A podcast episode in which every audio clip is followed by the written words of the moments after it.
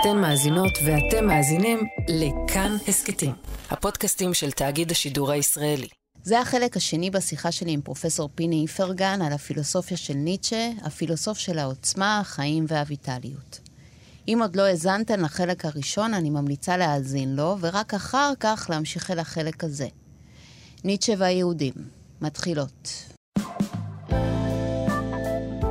גבוהה גבוהה עם ויviana דייטש.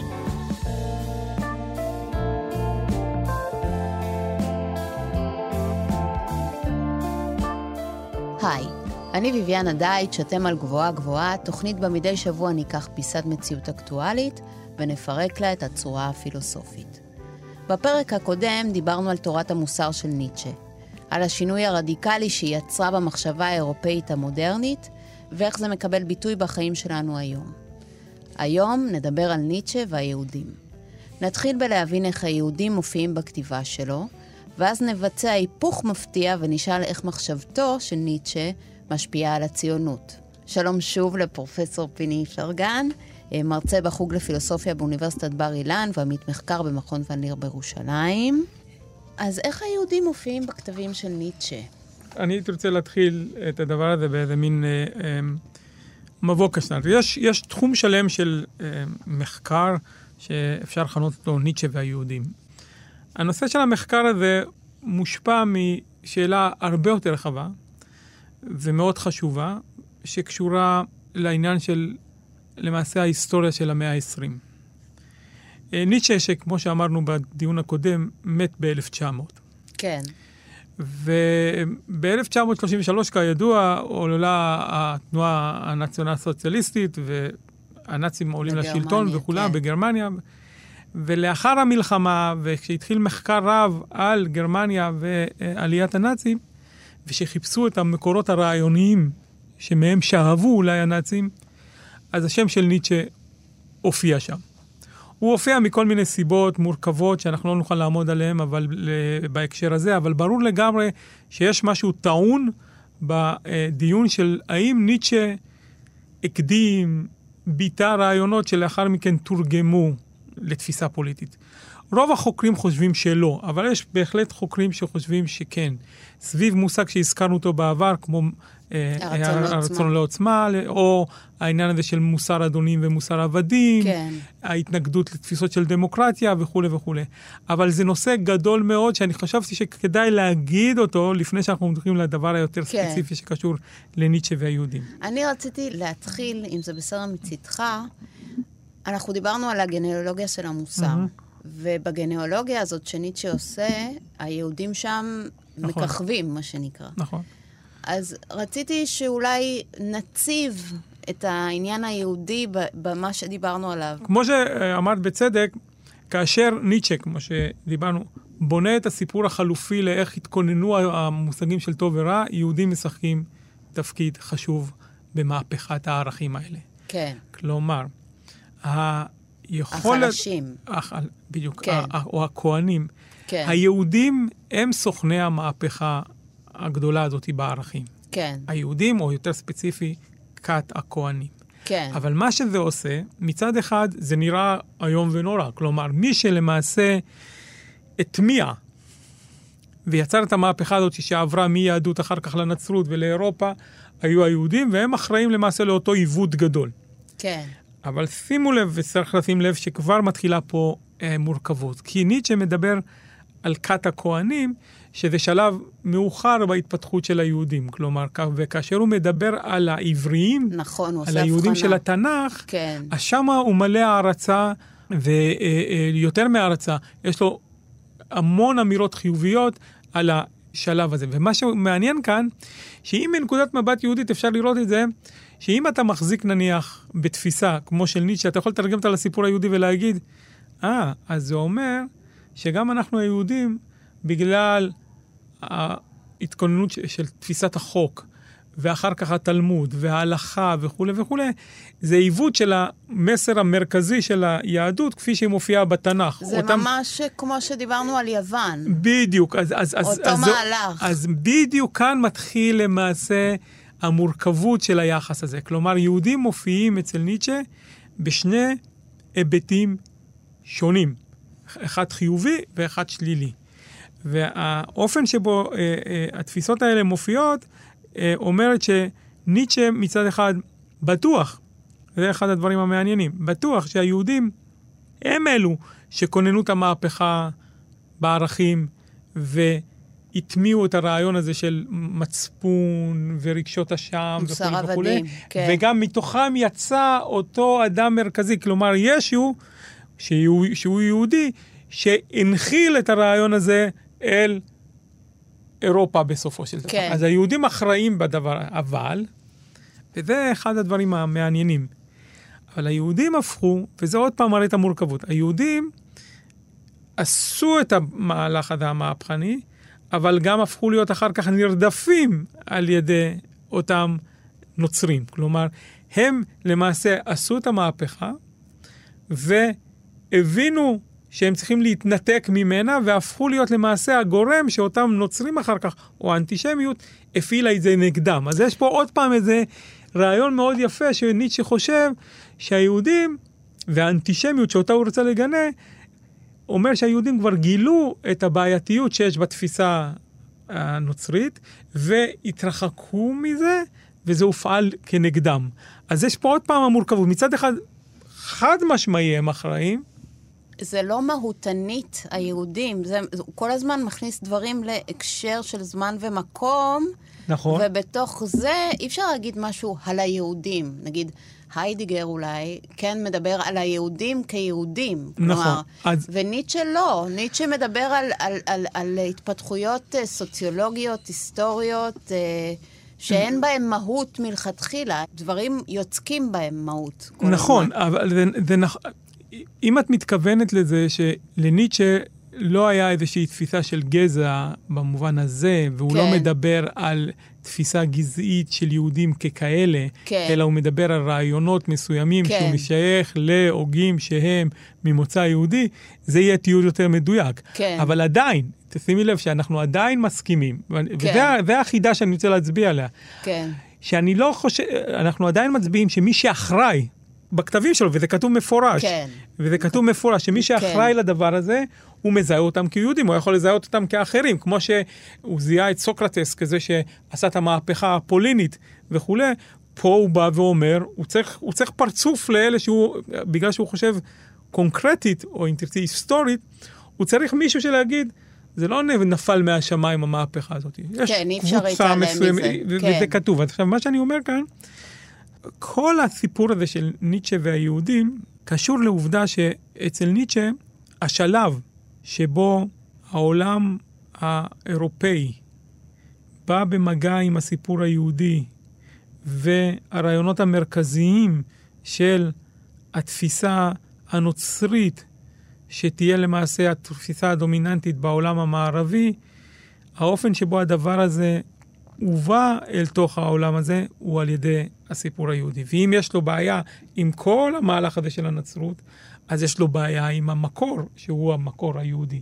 ואני חושב שאיך שלא יסובבו את הסיפור הזה, בסופו של דבר, ניטשה מזהה אותם. מזהה את הקבוצה הזאת לגמרי. של האנשים האלה עם הטיפוס הפסיכולוגי הזה שהצבענו עליו בפעם הראשונה, עם הטינה, עם רגשות האשם והנקמה, הרוח הנקמנית היהודית שתרגמה את זה. נכון שאחרי זה ניטשה צריך להגיד משהו על העובדה, אוקיי, אז למה רודפים אותם אחר כך, אותם נוצרים? עכשיו, הם לקחו את המסר מהם, ועכשיו הם הפכו להיות מישהו שאותם הם רודפים. במובן הזה, ניטשה חושב שהיהודים הצליחו לשמור, אם תרצי, על אותנטיות. באיזה מובן? הם החליטו שהם הביאו את הבשורה הזאת, אבל הם לא חלק ממנה. כלומר, הם נסוגו אחורה וקידשו את תפיסתם שלהם ואי מוכנות שלהם להתערב עם האחרים, והדגש היהודי הזה, כל הזמן לשמור על הייחוד הרוחני הזה שלהם כמי שהם, הוא דבר שניטשה מאוד מעריך. כלומר, מאוד מאוד מעריך את ההתעקשות היהודית הזאת, לא להיטמע בעדריות הזאת שהפכה להיות העדריות הנוצרית. כן. אז יש פה עוד פעם הכפילות הזאת. גבוהה גבוהה ביטוי קולע לדבר הזה נתן אה, פרופסור ירמיהו יובל בספר אה, אה, מאוד יפה, שאני ממליץ לכולם לקרוא אותו, שנקרא עגל וניטשה על היהדות, חידה אפלה. כלומר, mm-hmm. אנחנו נעזוב רגע את החלק על עגל, על עגל אבל שאצל ניטשה, אנחנו לא יכולים להכריע חד משמעית, במובן הזה שהוא היה, נקרא לזה אנטי-יהודי, או הפוך, שהוא היה למעשה פילושמי, הוא פשוט העריץ. אז יש אנשים שמדגישים את הפילושמיות שלו, כלומר, איך הם מסתכלים מה הוא אומר על, כמו שאמרנו, על גיבורים כמו יהושע, מה הוא אומר על גיבורים מהתקופה העברית, מהתקופה הקדומה של התנ"ך, לפני המעבר לסיפור של התלמוד, הגלות. אתה והסיבור... יכול רגע להתעכב על המעבר הזה ולהסביר אה, על העניין הזה של הכוהנים? מה בדיוק ניטשה מזהה שם ש... בדיוק, אז. כשחושבים על ההיסטוריה של היהודים, אצל ניטשה יש את התנ"ך, ויש אחר כך את מה שאנחנו יכולים לזהות כתלמוד, או עוד לפני התלמוד, לזהות כעבודה של אותם אנשים שהיו הכוהנים במקדש עצמו.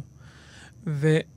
הוא יוצר איזושהי דיכוטומיה שמדובר על שני קבוצות שהן שונות מבחינת אה, אה, האופן שבו אפשר לראות אותם כחיוביים ושליליים. אוקיי. Okay. אז ה, הרעיון הוא שהוא בוחר לראות את אלה שהם אותם אנשים שחשוב להם העניין, ה, נקרא לזה, ההלכתי, או חשוב להם העניין של הכללים, חשוב להם mm. העניין של צורה מסוימת של פעילות, שלילית, שהם לא עובדים אל שלילית. מול כן. הדברים בעולם, אלא סגורים בתוך אותו עולם שלהם, הכוהני וכולי, הוא מנגיד אותם לאותם אנשים שאנחנו רואים בחלקים הקודמים, של, בחלקים בתנ"ך, של יהושע, יעקב, אברהם, יוסף, כל האנשים האלה, יהודה, כל האנשים האלה שיוצאים לקרב, לא רק לקרבות, אלא שעוב, שפועלים בעולם שבו הם מבטאים חיות, כוח, ויטליות וכולי. ולא והוא, ריטואליות. ולא ריטואליות קבועה ולא כן. עניין של חוק. העניין הזה של כן. חוק קובע כזה, אלא, כן. וכפו, אלא הם פעילים בעולם. אז הוא לוקח למעשה את שני התקופות הללו וחושב שהתקופה האחת היא אה, התקופה החיובית לגביהם, ושהתקופה המאוחרת יותר של אותם כהנים, הם למעשה, אם תרצי, החלישו את אותו... החלישו והדביקו בזה את העולם כולו. והדביקו בזה את העולם כולו. השאלה איפה רוצים לראות את האשמה, כי אם היינו אומרים, טוב, אז הייתה מהפכה בתוך היהדות, ואנחנו, ועד היום מדברים על המהפכה הזאת באופן בלתי תלוי בניטשה. המהפכה עם אובדן בית המקדש, הריטואליות וכולי וכולי, העבירה, המעבר הזה לעולם של הגלות, ובעיקר עולם שעוסק בהלכה, ובעיקר... בשימור ב- ב- משהו שהיה. שהיה, אבל על ידי סיפור של כן. דבקות לחוק וכולי. ואז אתה אומר, טוב, זה מעניין מה שהוא... אבל אלמלא המעבר הזה שבאופן הדבר הזה חיבר אותם לסיפור של, של, של ההיסטוריה של אירופה בכלל, אז נראה לי שזה פחות היה מטריד אותו, אבל התיווך הזה דרך ישו, כלומר דרך הנצרות, שהיהודים, דרך הדמות הזאת של ישו, למעשה הדביקו בזה את העולם הארצי, זה, זה הדבר שיותר שיותר מטריד אותנו. אבל בנקודה הזאת אני רוצה להגיד עוד משהו. אה, דיברנו קודם שניסינו לחפש טיפוסים... אה, איש העוצמה השלילית והחיובית? בעיקר זה, אבל גם טיפוסים שעובדים כנגד המערכת. כן. מה שנקרא, כנגד הדבר המקובל לחשוב. כן. אז דווקא הוא בוחר פה כמה יהודים, למשל את הדוגמה של שפינוזה, כן. של אנשים שהיה בהם את הכוח, תזכרי, כמו שאמרנו על סוקרטס, ואנחנו גם על... כן. שהיה בהם את הכוח לצאת נגד העמדה המקובלת בזמנם. אז כן. תחשבי על אדם כמו שפינוזה, כן. שמחליט בתוך עולם נוצרי להביא את הבשורה הפנתאיסטית. כן. מבחינתו של ניטשה, הנה היהודי הזה, היהודי הבודד הזה, אחד, עומד שמה ומביא את הבשורה הזאת כנגד עולם שכולו הוא עולם נוצרי וכולי, והוא אומר, כן. לא, פנתאיזם, האל שווה לטבע וכולי. כן. אז הגדולה הזאת של היכולת הזאת של היהודים להיות אלו שיוצאים נגד סדר קיים. לא מוכנים, וזה דבר שהוא מאוד מעריך, לא מוכנים לקבל סדר קיים. תחשבי על התנגדויות לרומי, האי מוכנות לעלות על קידוש השם. כל מיני אקטים הירואיים יהודים נתפסים בעיניו משהו שאומר משהו על הקיום היהודי כקיום שיש בו מן העוצמה החיובית. כלומר, זאת אומרת, יש פה את הדבר הזה. מצד שני, כל הזמן הוא מתאר אותם גם קטנוניים, נקמניים, שהצליחו לעשות למעשה את ה... המהפכה הכי גדולה שהם הדביקו לא את עצמם רק, אלא את כל העולם האירופאי באותה מחלה שתביא לדקדנס הזה. אז עכשיו אתה עומד הקורא, ואני אומר, זה קורה תמיד. אתה קורא את החלקים האלה בניטשה, כן. ואז אתה אומר, למה אתם מנסים להוציא אותו מזה? למה אתם מנסים לזכות כן. אותו מהדבר הזה? מה, מה, מה, מה המוטיבציה מאחורי זה? כן. והאופן שבו, אה, חלק, אני חושב, במוטיבציה שעומדת מאחורי הדבר הזה, היא לנסות אה, לראות מורכבות שיש בניטשה, שנמחקת אם אנחנו מקבלים את זה כאו-או. זאת אומרת, או שהוא היה בעד היהודים, או שהוא היה נגד היהודים. או שהוא באמת מי שהקדים במובנים מסוימים אה, מחשבות או, או רעיונות או אידיאולוגיות בעייתיות, כמו האידיאולוגיה הנאצית וכולי וכולי, או למעשה שהוא היה למעשה פילושמי. אני, אני, אני פה מקבל את העמדה גם של אה, אה יובל וגם של אה, אה, גולום שאומרים שיש את שני הצדדים האלה, אם אתה לא יכול... כאילו ניטשה לא מבקש דיכוטומיה, הוא תמיד או לפחות בהקשר הזה, כן. מעמיד את המורכבות על פני ההחלטה. נכון, או... אבל, אבל עדיין, תראי, אבל עדיין... אבל אני, עדיין הוא עושה מהלך מאוד הוא עדיין מסמן. עשה, הוא, הוא עושה משהו שאני יכול להבין את אלה שיגידו, תשמע, בוא נקרא אחד את הטקסט. ובואו נראה מה הוא אומר עליהם, על הקבוצה הזאת. בואו נקרא ביחד את המקומות האלה, והם יכולים לסמן לך את כל המקומות. עכשיו, את כל המקומות שבהם כשאתה קורא את זה, הוא מדבר עליהם במונחים מאוד מאוד בוטים, פשוט אי אפשר להתעלם מזה.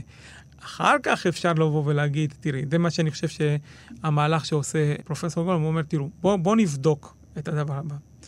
בואו לא נחשוב עכשיו על ניטשה, האם הוא בעד היהודים או נגד היהודים. בואו נחשוב על השיטה של ניטשה, בואו נחשוב על המושגים שהצבענו עליהם, המושג של עוצמה חיובית ועוצמה שלילית, וננתח לפי ההיגיון הפנימי של השיטה של ניטשה, מה אמור להיות היחס שלו כלפי היהודים. אלא לא לבוא רק לקרוא את הטקסט, מה הוא אומר כאן ומה הוא אומר כאן, כי אם אתה הולך רק לפי זה, אז חלק יביאו את אלה, את המקומות שבהם אה, ניטשה אה, אומר את הדברים הבוטים והנוראים אה, שהוא אומר על יהודים, וחלק יביאו את המקומות שבו הוא נשמע אוהב יהודי מובהק, ואז יהיה לך גם את זה וגם את זה. אבל אם ננסה לחשוב, האם ניטשה בסופו של דבר, מלא הערצה לסיפור היהודי.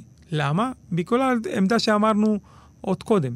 שהם כל הזמן מצילים את עצמם מסיתיהם. גם את הזמן... זה, אבל גם, חברים, מדובר פה על קבוצה קטנה של אנשים שהם חתיכת מהפכנים. בדיוק. אז הוא מציב את היהודים כמו סוקרטס וכמו ישו כאותו... פה במקרה הזה כקבוצה... שזה בעצם גם מקור האנטישמיות, אבל... אה, אה, ש, שזה... הקבוצה הקטנה מעניין. הזאת שמשתלטת על העולם... אה, על קבוצה של אנשים כן, שמצד אחד אתה כן. בז לה וכולי, מצד שני אתה לא יכול לעמוד אה, מבלי להסתכל על זה באיזושהי פליאה. כן. מאיפה היכולת הזאת לעשות את זה. אז המורכבות הזאת שיש לגבי סוקרטס, שדיברנו עליו קודם, כן. ולגבי ישו, אני חושב שקיימת גם לגבי יהודים. יש את הכפילות הזאת. מצד אחד, הערצה גמורה, מצד שני, הם אחראים לדקדנס הזה. כלומר, אז, אז אני, לא, אני לא מוצא דרך להוציא מהדבר הזה איזושהי עמדה חד משמעית שאומרת, לא, ניטשה היה נגד כן. או בעד, אבל אני כן, אבל כן. פה אני דווקא כן רוצה להגיד, בהקשר היותר רחב, שהאם ניטשה ובהגותו הוא ב, אה, למעשה מבשרה של הסיפור הנציונל סוציאליסטי, דווקא פה אני די חד משמעי חושב שזה עיוות של קריאה של ניטשה בהקשר הזה, אבל יש על זה באמת, יש ספרות כל כך ענפה. אני רוצה, ש... לפני שניגע בשאלה הזאת, כי אני, mm-hmm. אני אשמח שניגע בה, mm-hmm. הסברת לנו את הרגע הזה שבו ניטשה מצביע על היהודים כמובילים למוסר עבדים נכון. הזה, mm-hmm. אבל יש גם משהו אה, שגם הזכרת אותו, אבל אני רוצה שרגע mm-hmm. נתעכב עליו, שהוא גם מעיד להם איזושהי... עכשיו איזה פוטנציאל להציל מתוך המוסר הזה. Mm-hmm. כלומר, הוא מסתכל על יהודי אירופה במצבם, ו- ורואה שם פוטנציאל לשינוי דווקא משם, נכון? נכון, הוא מדבר, יש מקום שהוא אומר ש... היהודים או יחסלו את אירופה או יצילו אותה. כן. אז שם, אז, אני רוצה שנייה שאני אתקן. אז, אז עוד פעם, זה מין אמירה, כמו חלק מהאמירות שלו, זה מין אמירה כזאת מאוד דחוסה, שהוא לא כן, לא מפתח אותה מספיק כן. כדי שנורא, אבל אני חושב שאם ביחד יכולים לנסות להסביר אותה, אני חושב שבגלל אותו כוח יצירתי, שהצבענו עליו, שהוא זה שעשה את המהפכה הזאת, את המהפכת הערכים הראשונה, שאמרנו שתמיד, מצד אחד זה אנשים עם עוצמה אדירה. נכון שמה שהם הוציאו הוא משהו שאנחנו מבכים עליו או לא מקבלים אותו. אז בהם יהיה את הפוטנציאל הזה או להציל את אירופה או להרוס אותה. אבל הוא מדבר פה על משהו שלא הצבענו עליו מספיק בפעם הקודמת, שקשור לעובדה הזאת שניטשה הוא גם פילוסוף של העתיד, באיזה מובן. אחרי שניטשה מספר לנו על כל ההיסטוריה המערבית, הנה הרגע של העיוות, והנה מאז הכל שוקע, הוא גם חושב על האדם הבא שיבוא, השלב הבא. ויכול להיות שבשלב הזה הוא מעיד ליהודים, בגלל אותה יכולת ייחודית שלהם, להיות אותם מובילים של זה. לא, אני לא, לא חושב שהוא מפתח את זה, אבל אם לוקחים את אותו מודל שהצבענו עליו, כן. אז ז, האמירה הזאת שהם, או שהם יהרסו את אירופה או שהם יצילו אותה, כן. מתחבר לעניין הזה שאומר, פה יש כוח, כמו שהיה להם כוח לעשות את המהפכה הנוצרית, או זאת שהובילה למהפכה הנוצרית, להיות זאת שצריך לשחרר אותנו. ויכול להיות שהם יהיו נושאי הדגל של המהפכה הזאת, אבל זה ביחס לסיפור העתידי. וזה, אני חושב שבזה את צודקת, שזה מצביע על המורכבות שהיא לא חד משמעית, שהוא בעד ונגד היהודים בו בזמן. כי כן. אתה אומר אותו דבר, אולי הם יביאו את המהפכה העתידית שתוביל, לא יודע מה, לחורבנה של אירופה, אבל הם אלה שיובילו אותה. כמו שהם הובילו את השקיעה הזאת. אז... באופן כללי הוא בעד ונגד כל הזמן. אז, אז נדמה לי שזה, שזה, ש, שהמסקנה של הדבר הזה צריכה להיות שניטשה בהרבה מובנים, כמו תמיד אולי אצלו, אי אפשר לצמצם אותו לעמדה כן. דיכוטומית של להגיד שהוא או בעד כן. או נגד. יש לו את שני הצדדים הללו, ואני חושב, ופה גם צריך לזכור שבאימוץ שלו על ידי אנשים מסוימים, זה נעשה גם בכל מיני מוטיבציות. למה לאנשים מסוימים יש רצון להציג אותו כ- כמבשר של שנאת היהודים? ואנחנו יודעים שיש ויכוח כזה, היה ויכוח כזה. כן. ולמה חלק רוצים לראות אותו כמישהו שדווקא נמשך, או היה למעשה כוח שהראה את האופן שבו הוא העריץ למעשה את השמיות, את ה, את ה, הייתה לו אהבה או פילושמיות מאוד ברורה, זה הרבה פעמים מונע מוויכוחים שלא קשורים לניטשה, אלא ויכוחים בין קבוצת האנשים שמשתמשים בניטשה כדי לעשות את הוויכוח הזה. זה אני חושב שזה... אני חושבת שהמורכבות שהוא מציג מאוד מאפשרת להציב רעיונות שונים, אפילו מנוגדים, mm-hmm. בתוך הפילוסופיה שלו. כי באמת, אנחנו קוראים אותו, ו... אז, אז, אז, אז זהו, אז, אז פה, את יודעת, את מעלה פה נקודה שאני חושב שהיא חשובה. האם המקרה של היהודים הוא פריזמה שדרכה אנחנו צריכים להעריך את הסיפור של ניטשה בכלל. הלוא זה מה שפחות או יותר אמרת. כן. אנחנו לא מדברים עכשיו על יהודים כשזה, אם הוא שנא אותם או אהב אותם, זה לא העניין. האם המודל שאנחנו השיטה. מציגים, המודל ביחס כן. ליהודים, יכול לכוון אותנו להבין משהו עמוק על ניטשה בכלל. זו נקודה מאוד מעניינת. כי אם גם ביחס אליהם הוא לא חד משמעי ואומר, הם רק היו כן. הנוראים ביותר או הטובים ביותר, אומר לנו על האופן שבו הצבענו על זה שניטשה הוא הוגה שמציע לנו אפילו תוך כדי הסיפור, הסיפור היהודי, את הפרספקטיביזם שלו. כלומר, להפוך את המקרה של היהודים כמצביע משהו על השיטה של ניטשה עצמה. זה, זה נכון. אני חושב שזו נקודה מעניינת. אם נסכם את השלב הזה של השלב הראשון... למרות שזה, אני מוכרחה, למרות מה שאמרת עכשיו, להגיד שבאמת קשה לקרוא לפעמים אז, את מה שהוא כותב אני על היהודים. זה חד משמעית, ולכן אני כן. חושב שהביטוי הזה של חידה אפלה זה, זה ביטוי יפה, ואני ארצה רק אה, להדגיש ש... הנקודה שהצבענו עליה עד עכשיו זה באמת איך מופיעים היהודים בכתביו של ניטשה. עכשיו, אפשר להגיד, שמע, קיבלנו כבוד גדול, גם היוונים, זאת אומרת, תחשבי, היוונים הם, הם אולי הגורם הדומיננטי הנוסף שקשור או נמצא אצל ניטשה באופן בוטה, זה היוונים. גם פה עכשיו נדמה שהוא רק מעריץ אותם. מצד שני, הוא אומר שהדור הזה של סוקרטס וכולי, זה הדור שהביא את המהפכה שתתחיל את כל הסיפור, כן. שממנו תתחיל השקיעה. מה שיפה יצא שניטשה הגדול הזה מסתכל על התרבות המערבית ורואה שני כוחות שעיצבו אותה. יהודים ויוונים. זה הערכה די גדולה לאופן שבו אפשר מישהו... אפשר להגיד את זה מאוד בזהירות, אפשר להגיד את זה. לא, אני אומר. כן, להגיד, כן, כן. להגיד, שמע, ש... בנרטיב הזה שהוא מספר, אנחנו והיוונים משחקים איזה שני רגעים מכוננים בבנייה של הציוויליזציה הזאת. כן. הוא לא בחר איזה, לא יודע מה, איזה אנגלים, או לא יודע מה, או איזה אירים, או מי שזה, או אפילו לא גרמנים, כדי להצביע על הרגעים המכוננים והחשובים ביותר בשינוי הזה. אני חושב שבמובן הזה, זה מביא באופן מורכב ומעניין, נכון. ויכוח שקיים ביהדות, מה בין יהדות להלניות, או מה בין יהדות, בין יהדות ליווניות, שזה שני תפיסות עולם שונות. ואחר כך כל מיני פילוסופים יפתחו את זה, מעניין שיש יוון מול ירושלים, ירושלים ויוון, כל מיני הוגים. אז הוויכוח הזה מתקיים מאוד מעניין אצל, אצל ניטשה, שהוא חושב שאנחנו חלק מהתרבות הזאת, זה גם לא... נכון, נכון. והצבנו אותה, אז אני אומר שזו נקודה חשובה. אז, אז... אז זה בנוגע לשלב הזה, לשלב איך הם מופיעים. אני מקווה שהמורכבות הובנה, וכמובן מי שרוצה לראה את הפרטים של זה, יש המון ספרות על הנושא הזה, ולקרוא את ניטשה עצמו, במה שיש לו להגיד על זה. גבוהה גבוהה.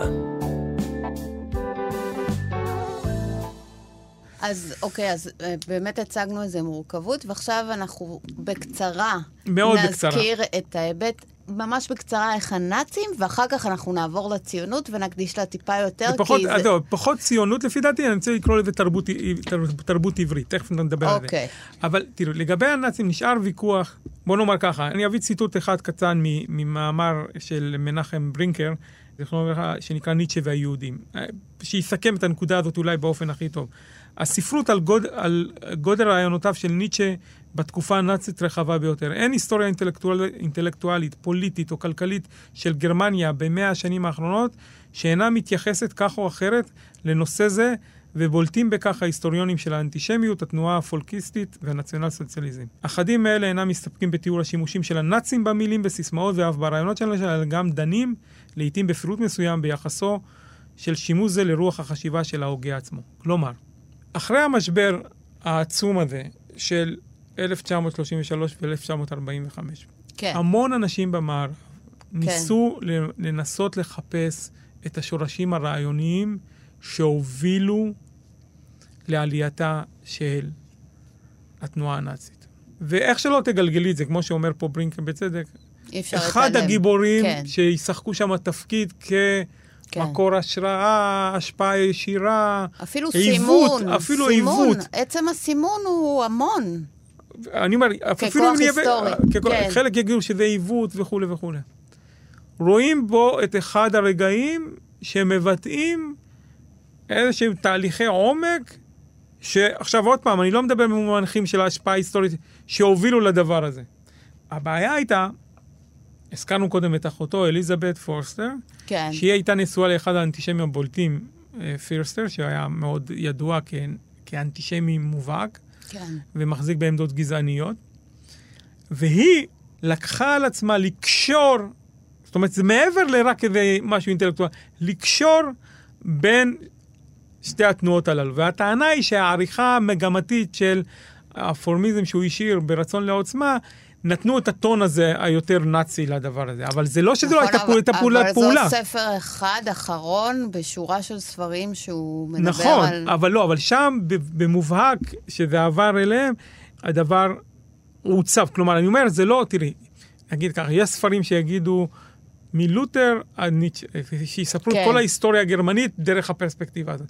כן. אבל אף אחד לא עשה איזה פעולה, אלא זה קריאה אחורה של מה שהיה שם. אבל במקרה של ניטשה, יש רגע היסטורי שאנחנו יודעים שאנשים מסוימים, כלומר אחותו ואותו פר, לקחו ורצו לחבר את המורשת הזאת אל המורשת הזאת. כן. עכשיו, ולחבר את זה ליחס שלו. הנה, זה פה עוד פעם הכפילות. נחבר את, את ההערצה הגמורה שלו לווגנר.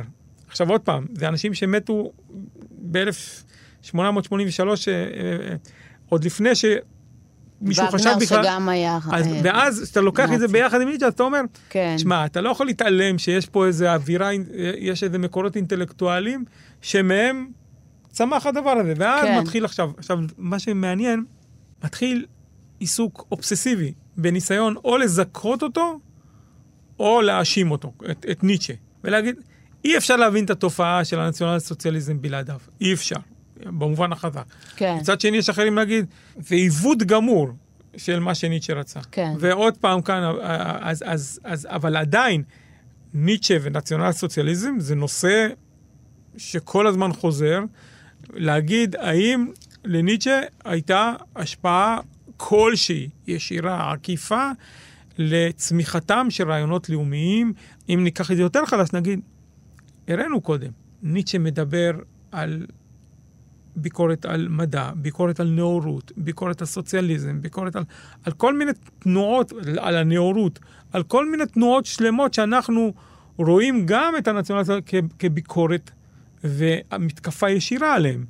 אז עכשיו אתה שואל את עצמך, זה כן קשור או לא קשור? אז אני אומר, אי אפשר להכריע בדבר הזה באופן פשוט, אבל גם אי אפשר להיתמם ולהגיד, הם ממציאים את זה הכל מה... יש בסיס טוב, כן. לפחות להעלות את השאלה הזאת. אז זה, זה אז כאילו לא היה מורכב מספיק עד עכשיו. אוקיי. אז עכשיו... עכשיו נשאר עוד שאלה. נכון, שהיא גם מעניינת. שהיא מאוד מעניינת, כי ניטשה, יש את המושג הזה, שבאתוס הציוני, היהודי החדש. יפה. נכון. היהודי החדש הוא כבר לא היהודי הגלותי, הוא עובד את האדמה, הוא חלוץ, הוא, הוא, הוא מבוסס mm-hmm. מעשה ולא שפה. נכון. הוא... עכשיו, זה מאוד מאוד ניטשיאני. נכון. כלומר, שגם אנחנו הולכים לניטשה ושואבים ממני, או איזושהי השראה, או חלקים בציונות, mm-hmm. אתה אמרת שאתה לא רוצה להגיד לא, ציונות. לא, אני אני אגיד לך, תכף אני אגיד למה, כן.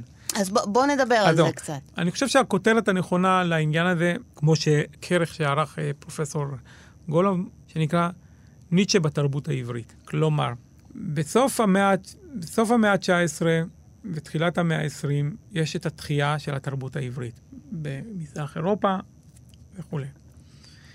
וברור לגמרי שניטשה הוא שחקן מרכזי בתחייה הזאת. מחשבתו. מחשבתו של ניטשה. כן.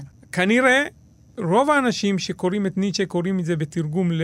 בתרגום או של כתביו שלו, או בתיווך של אדם בשם אה, ברנדס, אה, שהיה אחד החוקרים הראשונים של ניטשה, או באמצעות ספר של אה, גיאורג זימל על ניטשה.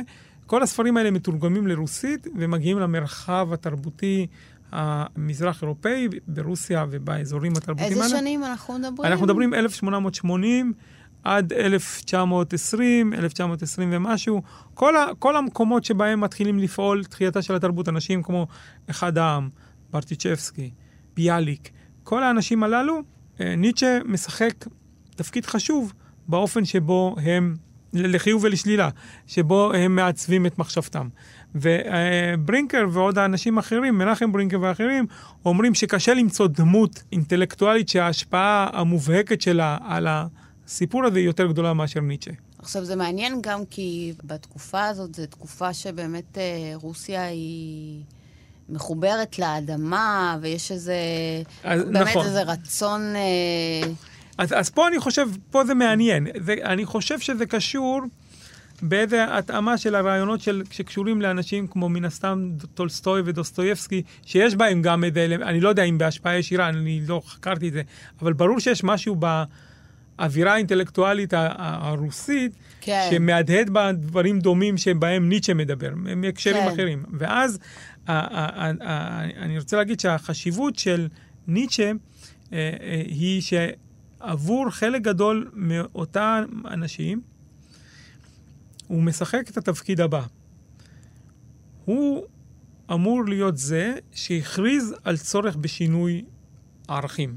הם לוקחים את הסיסמה הזאת, שינוי ערכים, והם לוקחים את הסיסמה נוספת שניטשה אומר באיזשהו מקום, שעל מנת לבנות בית חדש צריך להרוס את הבית הקודם. הם לוקחים את הדבר הזה ואומרים, בואו נסתכל על התרבות היהודית ובוא נגיד שאנחנו צריכים להרוס אותה, זאת אומרת, להרוס אותה כדי לבנות אותה מחדש. כן. או נסתכל עליה ונגיד, אנחנו זקוקים לשינוי ערכים טוטאלי באידיאלים שלנו. במקום אידיאלים של לימוד בבית ה... בישיבה, וישיבה כל הזמן עם הספרים, וחזרה כמעט מכנית על אמירות כאלה ואחרות שכתובים בטקסטים האלה, אנחנו צריכים לחזור ולבנות חוויית חיים חזקה, בריאה, כזאת שפועלת, לא כזאת שקבורה בתוך הספרים וכולי וכולי. אנחנו צריכים יהודי כזה לא חלוש ונכנע ורפלקטיבי, אנחנו צריכים יהודי חזק, בריא, ואת כל הדברים האלה הם מוצאים אצל ניטשה, והם לוקחים את הדבר הזה ואומרים, בואו נתרגם את זה אל הסיפור היהודי. אבל יש פה ויכוח.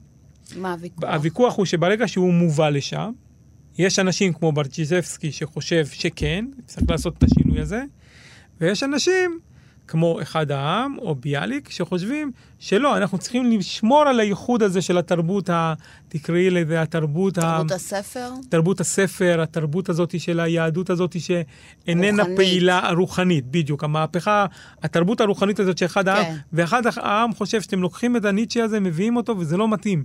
ואז מתחיל ויכוח ביניהם, ואחד העם מדגיש, אה, מקדיש, סליחה, מאמרים ספציפיים, לצאת כנגד ההשפעה הזאת. כן. נגד ההשפעה. זאת אומרת, ניטשה הופך להיות, בסוף, ב, ב, בספירה הזאת של התרבות העברית, הופך להיות הדבר שסביבו מתווכחים, מה העמדה שלך. כלומר, הוא הופך להיות הנייר נייר לק, לקמוס, שהאם אתה... עם ניטשה זה אומר שיש לך תפיסה מסוימת לגבי איך תתחדש התרבות הזאת, ואם אתה נגד ניטשה, יש לך תפיסה אחרת. אבל הוא, אז, סביבו אז עושים את זה. אפשר להגיד אה, ש, שהחלוץ, התפיסה שהיא יותר ניטיאנית זה התפיסה של החלוץ? אז פה הדוגמה הטובה לזה, אני חושב שהחלוץ בא, אני חושב, מאיזשהו הקשר אחר, אבל אני חושב שהדבר המרכזי שהם רוצים להגיד באמצעות פנייה לניטשה, זה, אני חושב שזה בעיקר הרעיון של שינוי היחס שלנו אל מה שהם קוראים יבנה. כלומר, תן לי את יבנה וחכמיה ואני אבנה עולם אינטלקטואלי שלהם. על העקרות מסוימת שיש בדגש רק של חוויה רוח. אינטלקטואלית. כן. זה, אני חושב שזה... עכשיו, אם את רואה את החלוץ כסוג מסוים של יציאה נגד הדבר הזה, ולהגיד, אנחנו לא רוצים להיות רק יושבים בישיבה, אלא להיות עובדי אדמה, כביטוי של זה, אז כן. כלומר, הייתי רואה את זה כאן. עובדי אדמה, אה, שומרים על הארץ, בונים משהו מאפס, כאילו ממש אה, באים ומוחקים נכון. ויוצרים, אה, כאילו זה ממש בריאה של, של, זה נכון. של התחדשות. אבל אני, אני, זה, זה, זה נכון, אבל אני חושב שההשפעה על אותם חלוצים היא באה מכיוון קצת אחר. אני חושב שמה שהם אומרים, שבאינטליגנציה הספרותית, באופן שבו אנשים תיארו את הדבר הזה, שם יש יותר את ההיבטים הניטשיאנים. כלומר, שהתמות שבהם עוסקים אנשים כמו ברצ'יסבסקי, מה הם התמות, באמת? נניח ברנר וכולי, התמות הם על... לוקחים את הגיבורים של הספר הזה, אתה לוקח את הגיבורים של ספרו של, של אנשים כמו ברנר, ואתה רואה שהדילמות שבהם עוסק הגיבור בדרך כלל, יהיו דילמות דומות לאלה שמציב ניטשה. זאת אומרת, מה הם, מהו האידיאל של חיים אותנטיים ראויים? האם האידיאל הזה אמור להיות אידיאל שבו אתה מקיים עכשיו איזושהי אה, התאמה שלך למסורת קיימת, או שאתה צריך לצאת נגדה? האם הרעיון הוא שאתה צריך להיות אינדיבידואל, יחיד? זה בדיוק, אני חושבת על העניין, אה, האינדיביד... זה שאמרנו קודם, שהתפיסה של ניטשה היא מאוד מאוד אינדיבידואליסטית, mm-hmm. וכל התפיסה הציונית, או העברית ה... mm-hmm. של השנים האלה, היא יותר קולקטיביסטית. נכון, אבל אז אני אומר שדווקא, זה, זה, זה, עוד פעם, גם פה, את, אני חושב שאת מעלה שאלה שהיא נקודה מאוד חשובה. אם המפעל הציוני מדבר על מפעל כזה, הציוני או תנועת התחייה, מדברת על איזשהו משהו של בניית קולקטיב חדש ולאומיות כן. וכולי, זה נראה על פניו מתנגד לאתוס הניטשני עכשיו. כל הגיבורים בסיפורים של ברטישף, לא כולם, אבל חלק גדול מהגיבורים אצל ברטישף וברנר, מדברים על הדילמה הזאת. האם עכשיו הוא צריך להקריב את חלומו, את חייו, את מפעלו, אל ולהימחק בתוך המפעל הזה, או שהוא צריך לבנו וליצור את עצמו. אז, אז אני חושב שרואים אצל ברנר, וגם אצל ברטישף, את המתח הזה. אבל okay. מי, ש, אוקיי. מי שמציב את האידיאל הזה מבחינתם, של לחיות את החיים האותנטיים, הוא ניטשה. הוא, הוא, הם, הם, הם מקיימים את הדיאלוג הזה, והם אומרים את זה במפורש, אז זה אפילו לא עניין סודי, אה, אה, הוא ניטשה. כלומר, אל מול ניטשה הם עושים את זה. לכן הדגשתי שאני חושב שהעניין הוא פחות עניין של ציונות, כי זה דבר שיבוא מאוחר יותר, כן. ויותר באופן שבו התרבות האינטלקטואלית והספרותית של הקבוצה הזאת עוצבה על ידי, נקרא לזה, פרובלמות או אה, בעיות שניטשה הגדיר. כלומר, ראינו את הרעיון הזה שאמרנו, מה זה אומר עכשיו להיות יהודי? האם זה אומר שאני צריך עכשיו להקדיש את חיי למהפכה הזאת ולמחוק את רצונותיי שלי ולרתום את עצמי אל המפעל הלאומי הזה, או אני רוצה לפתח את ייחודיותי, את האינדיבידואליות שלי וכולי וכולי. זה ברור לגמרי שזה הופך להיות אחד המתחים. אל מול מה המתח הנוסף? שזה המתח... גם מתח, אגב, שאנחנו יכולים לזהות אצל הנאצים. ב... כי ב... גם הם מגשימים אידיאל שהוא קולקטיבי.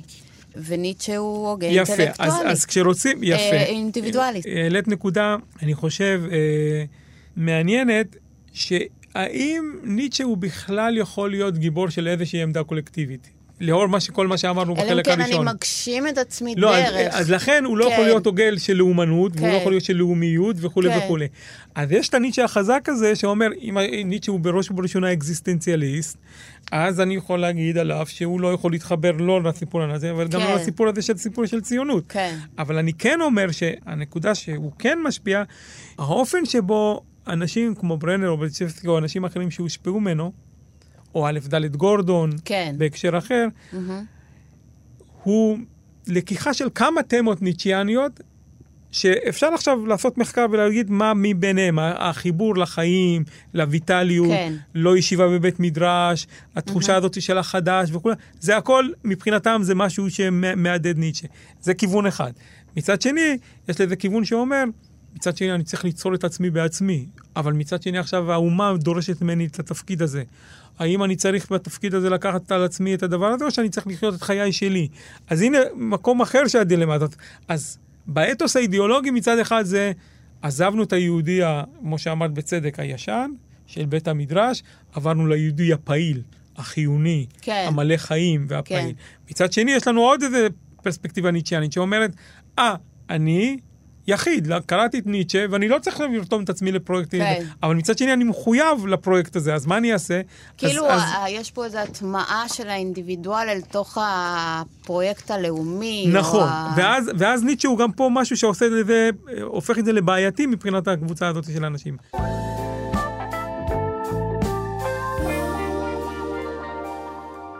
זה מאוד מעניין להסתכל על התופעה הזאת של ניטשה, ולחבר את שני הפרספקטיבות יחד ולהגיד איך קרה הדבר המעניין הזה. שמצד אחד, יהודים נוכחים מאוד חזק בכתיבה שלו. Mm-hmm.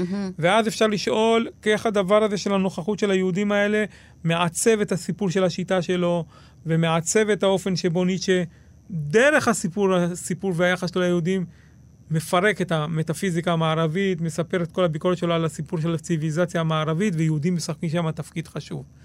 מצד שני, אתה רואה הוגה, שמתחבר אל ההווה של יהודים במאה, בסוף המאה ה-19, במאה ה-20, שמאפשר איזשהו כוח אינטלקטואלי באמצעות ניטשה, ליצור את הרעיונות המרכזיים שמעצבים את האופן שבו האנשים האלה מבינים את עצמם, מבינים את היחס שלהם לפרויקט הציוני וכולי וכולי, והוא נוכח שם כמשהו שמנסח עבורם את התחושות שלהם לגבי מה שהם ומה עליהם לעשות כחלק מהפרויקט הזה.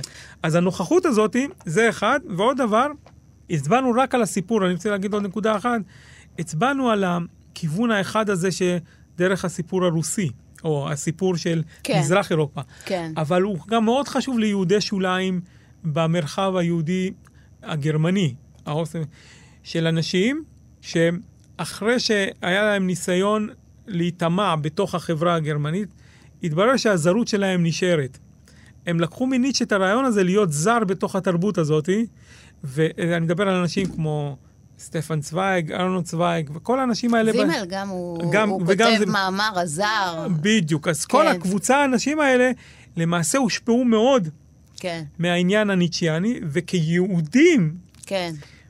משתמשים בניטשה לביקורת זמנם. כלומר, אז ההשפעה שלו היא גם אצל הקבוצה שהיא לא ציונית, זה אנשים שרובם היו אפילו אנטי-ציונים, הם נמצאים כיהודי שוליים בתוך העולם היהודי בגרמניה, לא במזרח אירופה, וניטשה למעשה משפיע גם על הצד הזה של מזרח אירופה וגם על הצד הזה בתוך הסיפור הזה, ואני חושב שאולי הנקודה היפה ביותר להראות את זה, למרות שהוא התכחש, אז ניקח את פרויד. כן. אני חושב שבזה אפשר לסכם את זה.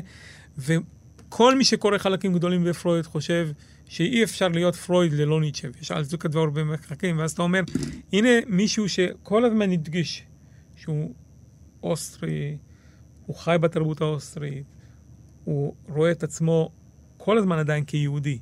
וכיהודי שוליים, למעשה, הוא משפיע על התרבות הזאת, אבל הוא עושה את זה מתחת הטיפולוגיה שהצבענו עליה של ניטשה, בדיוק מה שניטשה רואה כערך חיובי, של אלה שהם בתוך משהו, ויכולים לצאת מנקודת המבט ולעשות את המהפכה הזאת. תחשבי על פרויד שבא ועושה את המהפכה הזאת, האם היותו יהודי מקנה לו את היכולת הזאת של הזרות שמאפשרת לו את הביקורת הזאת. אז אני אומר שההשפעה שלו היא לא רק על תרבות עברית, יש לו השפעה מאוד חשובה, אלא על תרבות יהודית בכלל, גם אצל הקבוצה של האנשים שבה אה, ניטשה השפיע עליהם. שהם לאו דווקא חלק מהתחייה העברית והציונית. אז זהו. אני חושבת שבסוף באמת זה המתודה. המתודה של ניטשה נכון. מאפשרת יותר מהמסקנות שהוא מגיע אליהן ואיך הוא מתבטא על זה, ויש משהו במתודה שלו. שחודר. מאפשר לחדור לאין סוף אני, אני, אני חושב שאולי נסיים פה באיזה ציטטה אחת קצרה. בבקשה. אה, מתוך אה, מאמר של ירמיהו יובל, שהיה גם אה, מורי, זה ניטשה והיוצאים מן הגטו, דיאלוג לא שלם. אוקיי. הוא כותב ככה, וכך נוצר דיאלוג מוזר בין ניטשה ובין היהודים היוצאים מן הגטו, דיאלוג אינטימי ולא שלם. רווי מתחים ואי הסכמה, שגם צידו החיובי בנוי על מידה ניכרת של אי הבנה. ניטשה לא הכיר מקרוב את חיי היהודים ואת מה שטרד את רוחם בתקופת המעבר. במיוחד הוא לא עמד על הדיאלקטיקת ההשפלה העצמית הכל כך לא דיוניסית, שליוותה את יציאתם ממצבם הקודם ואת התהליך הקשה של זקיפת קומתם. עם זה, ניטשה חדר לראות משהו עמוק שהסתתר מתחת לכוח השרידות היהודי. לא קשה עורף סתיו כדברי הסיסמה הנוצרית, אלא עומק קיומי והיסטורי שטופח במשך דורות, הושר בכור המצרף של הסבל וצפר בתוכו כוח יצירה רב. כלומר, יש איזה אופן יפה של ניטשה שלא הכיר יהודי, הבין משהו על ה... אם תרצי, על הטיפוס הזה של הכוח היצירתי הזה, שהיהודי שוליים הללו, היוצאים האלה שהיו בגטו ויצאו ממנו, או אלה שעזבו את עולם הישיבות והשפיעו על הדבר הזה מבחוץ, ביטא משהו של מה שאמרנו עליו בפעם הקרובה, איזה כוח חיות שבוטא בטיפוס הפעולה היהודי. אני חושב שזה... פרופסור פיני פרגן, תודה רבה, ממש נחמד וכיף שבאת. בשמחה רבה. אני ביביאנה דייטש, תודה רבה למיכאל אולשוונג, טכנאי השידור שלנו כאן באולפן. את כל הפרקים של גבוהה גבוהה אפשר לשמוע ביישומון או באתר של כאן, או בכל אפליקציה שבה אתן נוהגות ונוהגים להאזין להסכתים. בזאת סיימנו שני פרקים על ניטשה, אני מקווה שנהניתם והחכמתן. תודה רבה, אנחנו נשתמע במחשבה הבאה.